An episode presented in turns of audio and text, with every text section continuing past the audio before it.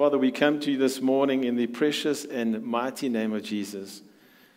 We want to thank you for the opportunity to gather as your church to worship you in spirit and in truth and to grow in the knowledge of who you are. As we spend time on your word over the next few minutes, Lord, give us a burning desire to live according to the instructions that you preached in the Sermon on the Mount. And may we be kingdom representatives that not only talk a good game, but actually play it out in our everyday lives. May we be Christians that live by faith and action. And Lord, we know that everything we face in our world right now wants to lead us away from the kingdom you are establishing because the kingdom of darkness hates the light. So we ask, Lord, that you would strengthen our spirit, soul, and body to fulfill that which you've called us into when you adopted us as your sons and daughters. Come and have your way in each of us today. And we ask this all in the name that is above every other name, the name of Jesus. Amen and amen. Amen. Church, this morning we are back in our series preaching the kingdom. And just in case you've forgotten, because it has been a couple of weeks, this series is about the Sermon on the Mount uh, preached by Jesus himself on a sloping hillside just north of the Sea of Galilee. The exact location where Jesus preached the Sermon on the Mount is unknown because the Gospels don't make it that clear, but tradition names the location as a large hill known as Curran Hattin or the Horns of Hattin, located near Capernaum along the Sea of Galilee. There is a modern church nearby called the Church of the Beatitudes. And, church, this is an area where you would see the beautiful flowers of the grass on the plains of the hill and all the nature all around. You would notice the Sea of Galilee off in the distance. It sounds like I've been there before, but I haven't. But those that have say it's a beautiful and special place. But even more beautiful than the surroundings were the words that Jesus the Son of God, the Messiah, gave to a group of people that made up his disciples and even a broader group than just the 12, uh, probably a couple of hundred of these people who had an interest in being his followers and his disciples. And then Jesus begins to explain to this group of people what it is like to be my follower. He explains to them what it's like to be a citizen of the kingdom. And so, first, he describes the kind of character of those kingdom citizens in what we call the Beatitudes. And he explains to them that these are the kind of character traits and qualities of those who are a part of my kingdom. In other words, if you want to represent me, and if you want to be a kingdom ambassador, this is the way that you need to live and behave in this world. And as we looked at last time, at the end of that section in Beatitude number eight, Jesus explained that these people who have these character traits, these people who are committed to being kingdom ambassadors, those very people will often be persecuted by a hostile world. Jesus said, Blessed are those who are persecuted because of righteousness, for theirs is the kingdom of heaven. And he said that we should rejoice in our persecution. We should rejoice because there is great reward for us in heaven, and we are in good company. The prophets before us, they were also persecuted. So that's what we looked at last time, and it's, and it's hard for us to get our heads around that because we would expect that those people would receive applause from the world for being meek and being humble and being peacemakers and being pure in heart, among the others. But the majority of the time, the world rejects them and persecutes them. And last time, I gave you an idea of the degree of persecution that is taking place in our world today, and that there are many different forms of persecution. And you know, church, when we are persecuted or when we see dark times on the horizon, there's a tendency to withdraw within a protective shell right? We want to just go into our prayer closet, which is not a bad thing, by the way, and we just hope these things will, will blow over. And I guess that makes sense because when attack comes, you have, you have the natural response of either fight or flight. You either want to fight back or you want to run and get out of there. There's a shell that you tend to go into defensively, but Jesus says to us as his followers, No, no, no, I have a different life for you. There's a, a greater expectation I have for you as my follower. So, right after the Beatitudes, and especially after emphasizing the Beatitude of being persecuted, Jesus says the following in Matthew chapter 5, verses 13 and 14. He says, You are the salt of the earth. But what good is salt if it has lost its flavor? Can you make it salty again? It will be thrown out and trampled underfoot as worthless. Then he says, You are the light of the world, like a city on a hilltop that cannot be hidden. And, church, what Jesus is saying here is that my role for you is not to retreat, but to engage. My role for you is to press into the culture instead of the, the culture pressing into you. Because, church, let me tell you something. You are either going to be an influencer or you are going to be influenced. You're either going to be acting out your faith in Jesus Christ or you are going to be acted upon. And even though, church, we have this temptation when times are tough and rough and we feel persecuted by the outside world, even though there's this temptation to retreat and withdraw into our own little Christian communities and cliques, Jesus said that the citizens of my kingdom have an important role to play in this world, even in the world that persecutes them. They are to be like salt and light. And, church, I want you to come on a journey with me here today because there is a big message for us this morning. It's a message, church, that reminds us that our discipleship as followers of Jesus Christ is not just for our benefit. But part of the reason why God wants to work in your life and mine and why He wants us to be His followers is that so we can do good for others and lead them to Him and to His kingdom. It's not just all about us. Can we agree on that this morning? God puts you and I, those of us who want to be His followers, He puts us in this world so that we can be a blessing and an influencer to do good for this very world to be salt and light within this world. It's not just for our own personal benefit. And let me put it to you this way the way of the kingdom is not about self, it's about selflessness. And in your heart and in your actions, you may want to write off a world that you perceive as going to hell and doesn't like you very much, right? And even persecute you. But that's not what Jesus calls his disciples to do. He says you can't write off the world. You got to get in there and be the salt and bring the light. Right? That's what he tells us to do. So, what I want to do is break this message down into two parts this morning. First of all, the part where Jesus talks about being salt, and then we will look at the light. Verse 13 again says, You are the salt of the earth.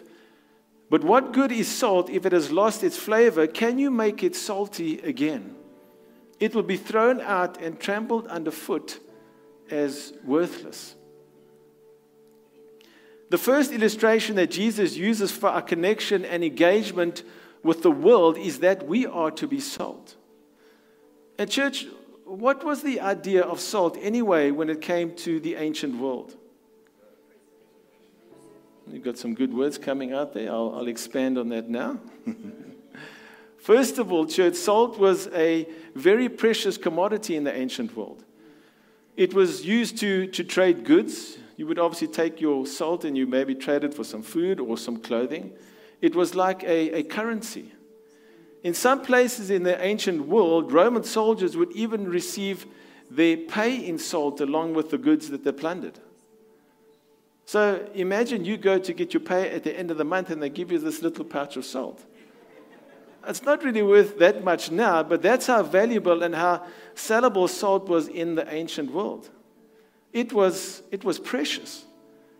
And Jesus is saying to us as his followers that you are precious in this world.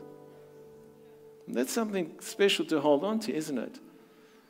But you know what? That's not even the primary meaning. One of the primary meanings behind it is the idea that Christians are to serve as a preserving influence in this world. When you and I think of salt, we think of something that we have on our tables that we season our food with, right? You put salt in it. And some of you, if you're like me, you put salt in everything. Right? Even before you taste the food, you're already asking for the salt. I'm like that, sorry. In our household, my, my daughter Rachel and myself, we just keep on passing the salt around. I keep on telling my wife, let's just buy a couple of extra things of salt, you know. But you see, church, especially when, it, uh, when it's used well and when it's used properly, salt greatly enhances the flavor of food. And in the ancient world, yes, salt was used to flavor food, but probably more importantly, salt was used to preserve food. You know, the salted meats that we like, that originally came out of necessity because back then they didn't have refrigeration or sophisticated mechanisms to preserve food, especially meat. So, a very basic way that you could do this was by packing the meat with salt and it would preserve it. It would slow the decaying process down. So, the idea behind salt is very much of a preserving influence, and that's what Jesus says about his people. You are to be like a preservative in this world. Because if the world around you is going to hell, the, the presence of kingdom representatives in its midst should make it slow down in its progress to hell. It should make the world better, not worse, for the fact that Christians are in its midst. Right? Does that make sense? Does that challenge you? The world is supposed to be better for the fact that Christians are in it. I heard a story about a pastor in a, in a church in Tel Aviv in Israel. And if you're a pastor in that area, one thing that you've got to get used to is a lot of Orthodox Jews in that community. And this particular church was located uh, right next door to an Orthodox Jewish school and seminary, the place where there were obviously a lot of Orthodox Jews around. And this pastor tells of a unique experience that he had with one of the rabbis one day. One of the rabbis came up to him and said to him, I want to hate you. I want to wish that you were gone. The pastor was quite surprised and he said, Well, thank you for being honest, but, but why do you say this? And the rabbi said, Because I see all the good you're doing in your community through your soup kitchen, the way that you, you love the poor, that you love the drug addict, and the way that you just practically serve and help other people. I see all the good you do, and as much as I want to hate you, I can't. And, church, isn't that just a very practical way that this pastor and church were adding good flavor to that community? And it should be the same for us. Christians should be a blessing wherever they go. It should be a good thing that there are Christians in the community of Mulbarton, especially Christians from this church, right?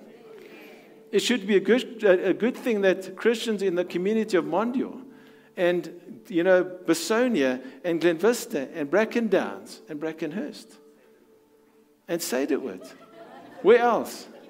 Kibler Park. Right? Randhart. It should be good for the schools, schools and hospitals in our community.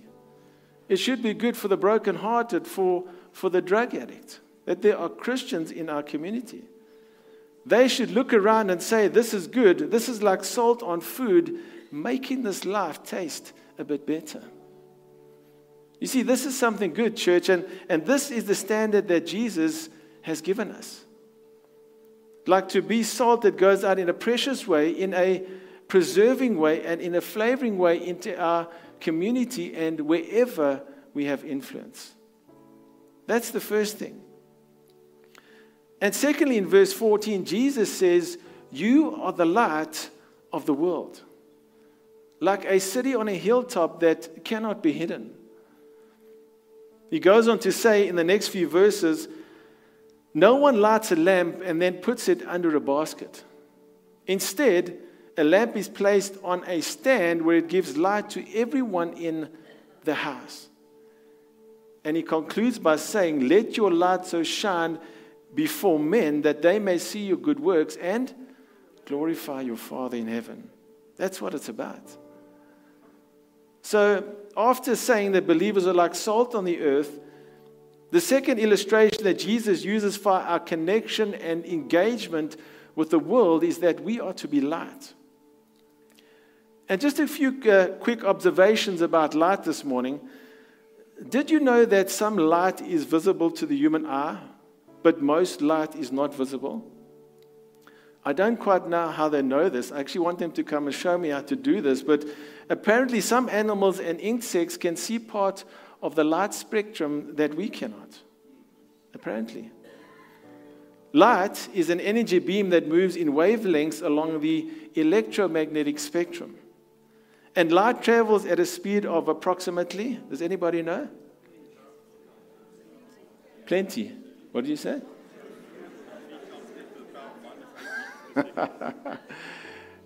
at 300,000 kilometers per second. So, for instance, for you to get light from the moon to the earth will take you about 1.3 seconds. In the Bible, light is mentioned more than 250 times.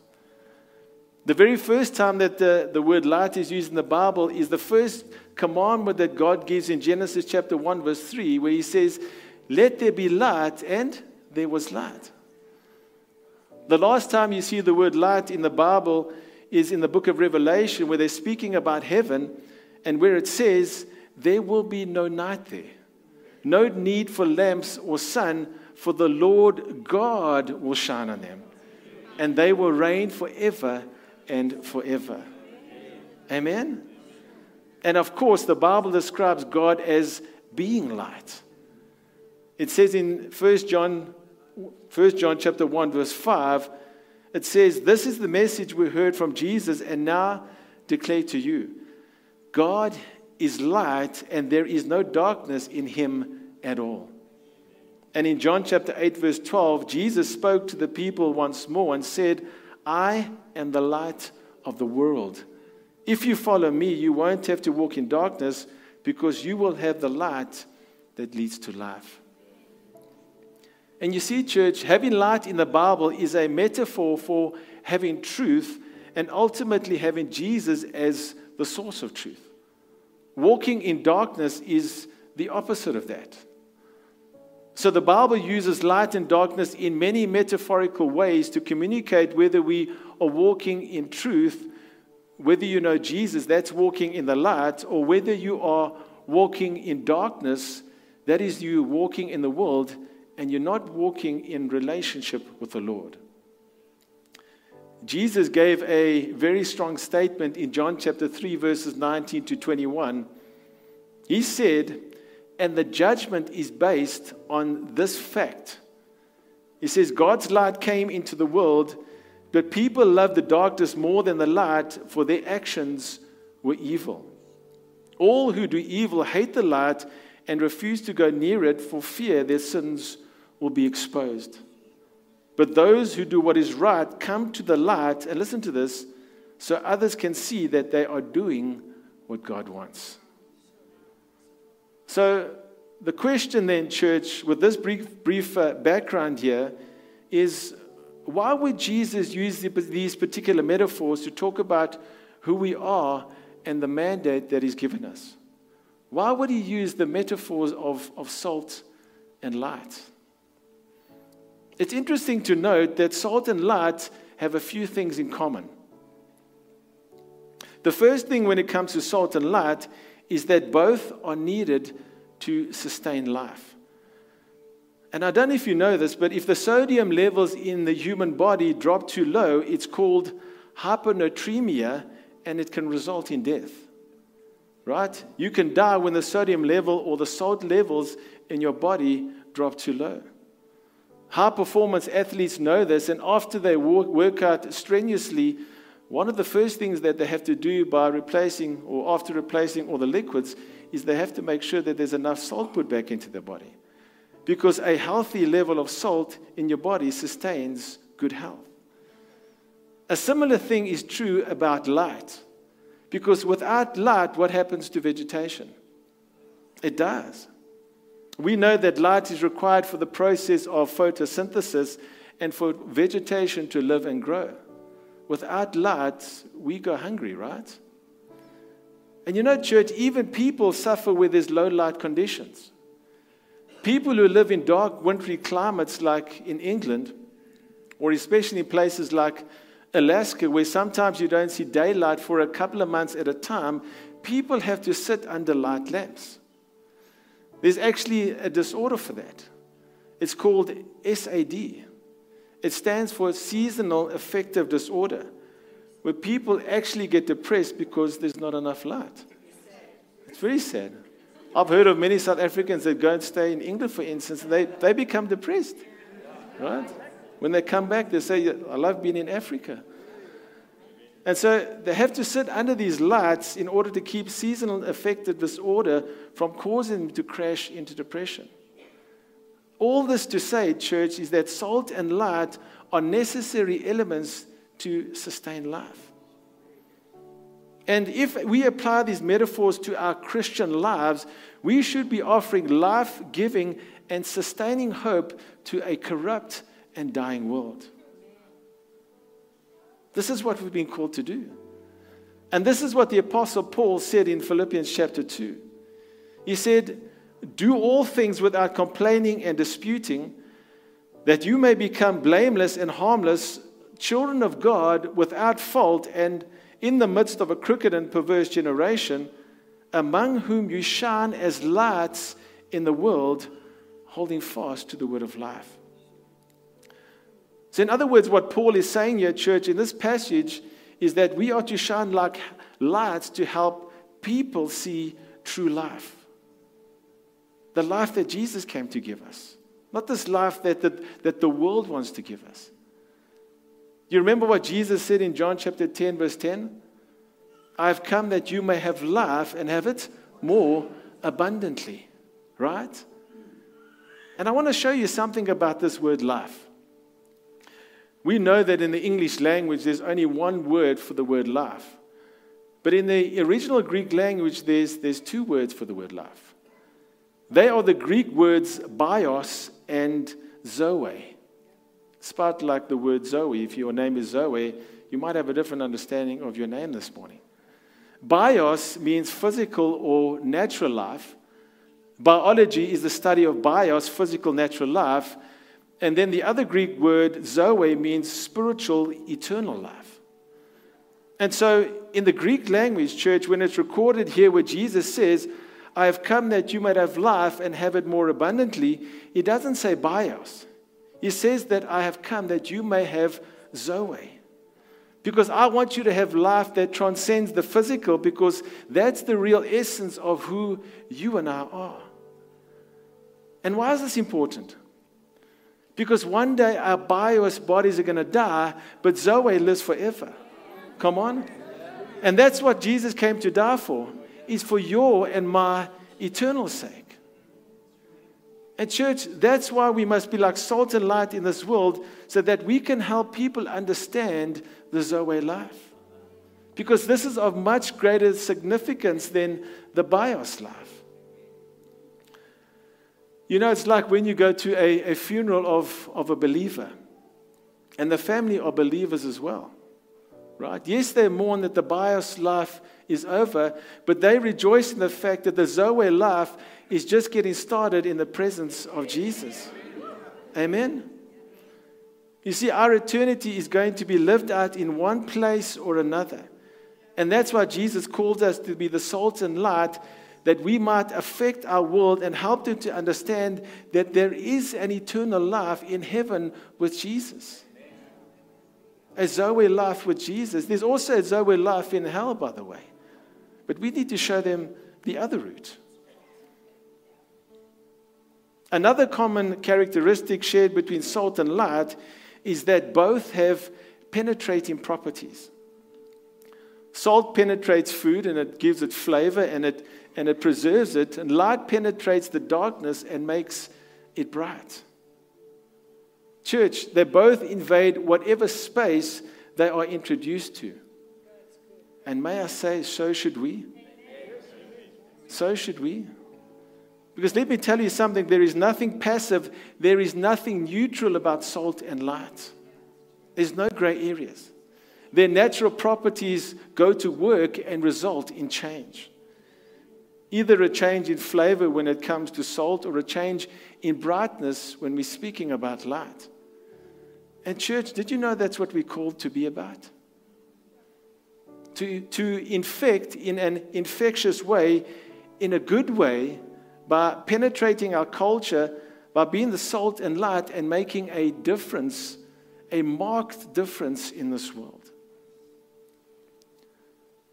John Stott, a well known theologian who died in 2011, he wrote on this topic of salt and light, and he said this, and I, I think you will agree with me. These are very sobering words. Have a look at this.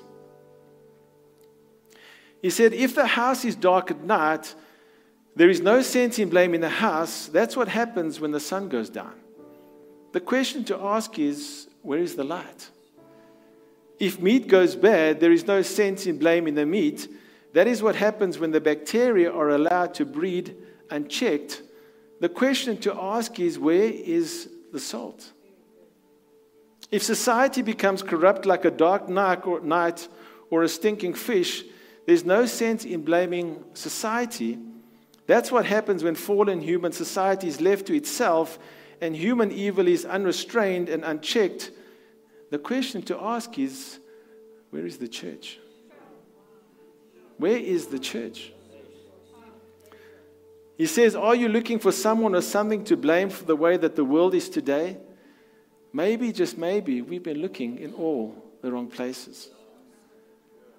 And, church, that's why we need to be the salt and light in, in every strata of society. You know, whether you're in the banking sector, whether you have your own private business, whether you're running for public office in government, or you're a policeman, or a policewoman, or a nurse, or whether you're a mom fighting for the rights of her children at a, at a school board meeting, every single one of us need to live out our faith and share our faith so that we can impact this world for Christ. Because we are living in a culture that needs to be seasoned with salt and illuminated with light. This is our mandate. You see, church, this is what Jesus calls his kingdom ambassadors to be about. And you know, this text that we've been reading here this morning, Jesus warns us that we will become ineffective Christians if we lose our saltiness or we hide our light. So he challenges us. He says to us, Do not lose your saltiness and do not hide your light under a basket. In other words, church, what he is saying is that we must be careful that we don't get to this place where we become apathetic about our faith, where we don't become indifferent about our faith. We don't just run, you know, go by every day in our Christian journeys and our Christian lives, and, and yes, we are saved, but we don't realize that we need to be the salt and the light. Do not become apathetic about your faith and don't become disengaged from the culture. Because he says you need to set your, your light on a stand for everyone to see. He says, Let your light so shine before others that they may see your good works and glorify your Father who is in heaven. You see, church, if, and here's the challenging part, if we see this as a mandate from our Lord Jesus Himself, because that's what it really is. If Christians are to be the kind of people that impact and influence our world that Jesus intended, it'll be only because Christians understand this. And what Jesus is saying here is a mandate to go out and impact our culture. That's what he's saying. You know, too many times, too many Christians are content to sit on the sidelines and not get in the game. And you know what? That's what the Sermon on the Mount is all about. Jesus teaches us here in Matthew chapter 5, 6, and 7 about getting off the sidelines and getting into the game. Living out our faith in such a real and tangible way that it is infectious to the world around us. That we are influencing our world instead of being influenced by it. And that we are impacting our world starting right where we live, right where we work, right where we train. And for those of you that are young enough this morning, right where you go to school. There are sadly too many Christians who think that their faith is something that they just need to hold on to until they get to heaven rather than hold out to others when they are here on this earth. Too many Christians don't have the mindset that they should, which is my faith is not just about getting me to heaven, but it's also about influencing this world for Christ. And, church, this is the mandate that Jesus has given us when he uses these, these metaphors of salt and light. You know, when I hear Christians say, you know, I'm a Christian, but, but my faith is private, my faith is personal. What they're really saying is, I'm a Christian, but I don't want to be noticed. That's what they're really saying. When people use the answer, it's just private for me, you know what? I don't talk about it. I don't let people know. I keep my beliefs to myself because I don't want to offend other people. What they're really saying is, I don't want to be noticed and I don't want to put myself out there. And I want to ask you an important question this morning. When you think about these, these metaphors that Jesus says, you are the salt of the earth and the light of this world, do you think he means that he wants you to go unnoticed? Of course not. It's impossible. I mean, can salt go unnoticed when it flavors food? Can light go unnoticed when it comes into a dark room and, and dispels the darkness? It's impossible. And so, church, this is a mandate. As I start to close this morning, this is a mandate for us to live out our faith in such a way that influences and impacts our world.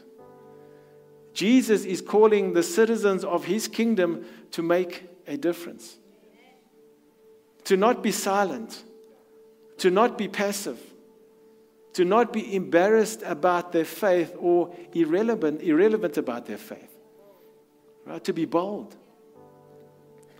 See, that's not being salt and light if you're worried about those things. Rather, he calls us to be engaged in our culture he calls us to, to promote biblical values. He calls us to speak and stand for truth and to live for Jesus and share Jesus wherever and whenever you can. Church, as we see, as we go through this, this series on the Sermon on the Mount, the Sermon on the Mount is not for the faint of heart, but it is for those that want to follow Jesus. And there are some people who will listen to all of this and say, you know what, this is not for me. But if you're willing to accept this church as a challenge to be like Jesus in this world, to flavor your world, and to influence your world and to illuminate your world so that you can bring glory to God, then you will be fulfilling the mandate that Jesus calls us into in this powerful sermon. And you know, church, Many times in our Christian journeys, we, we like to walk on the sidelines. You can see a little line on the floor here, right? And we hear a good sermon, inspires us. Someone prays for us, we feel good for that day. We listen to podcasts during the week. We attend a ladies' meeting or, or a men's meeting, we feel encouraged. But God is not asking us to walk here, He's asking us to step into the game. And let me tell you something it's not our job to change people's hearts. That's God's work. It's our job to be salt. Add a bit of flavor to where you are. Bring a bit of light into that dark situation. And you know what? People might not always like what you, what you have to say. But that light, you, you can't, you can, when, when light comes in, it's going to dispel darkness. You're going to start having an impact on people. And you know what? We're all responsible in some way or another. I went for a, a run yesterday morning and I, was, I ran past my neighbor. And, you know, I've said hello to him a few times here and there. But you know what? I've never actually met my neighbor. I've been there over a year. Am I really being salt in that person's life? Am I speaking something about who I am and who I stand for in that person's life? It's time for us to get off the sidelines of Christians and get into the game. Amen. Are we ready to do that this morning, church? Are we ready to receive that word this morning?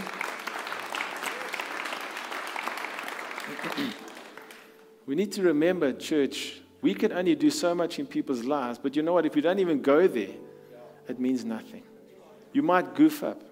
I'm using my, my Robbie's word. We might goof up in life, right? You might say the wrong things, but you can plant a seed in someone's head, right? I think it's time. And you know how we're going to know that it's time? We're going to see more people in this church. Because you're going to start inviting more people to church. Right? Because you want them to experience, you want them to meet this Jesus that has changed your life so much. Amen. Father God, we just want to thank you so much for your word this morning. We pray today, Lord, that we would be Christians that have an impact and an influence in our world, starting with where we live, where we work, and where we go on a daily basis, where we go to school. Lord, help us to get off the signs, lines of our Christian lives and get into the game. Help us not to go around and say that I'm a Christian, but my faith is private. Lord, may we accept this as a mandate from you personally, because it is. To be salt in the earth and light in the world and to make a difference. Lord, we leave the results up to you. We can't change hearts, that's your work. We can't orchestrate things beyond just being a vessel that you would use, that we might let our light so shine before people that they would see our good deeds, and that somehow, Lord, the way we live our lives would point people back to you. We love you, Lord, and we pray this all in Jesus' name. And everybody said, Amen, amen and amen. This is give God all the glory for his word this morning.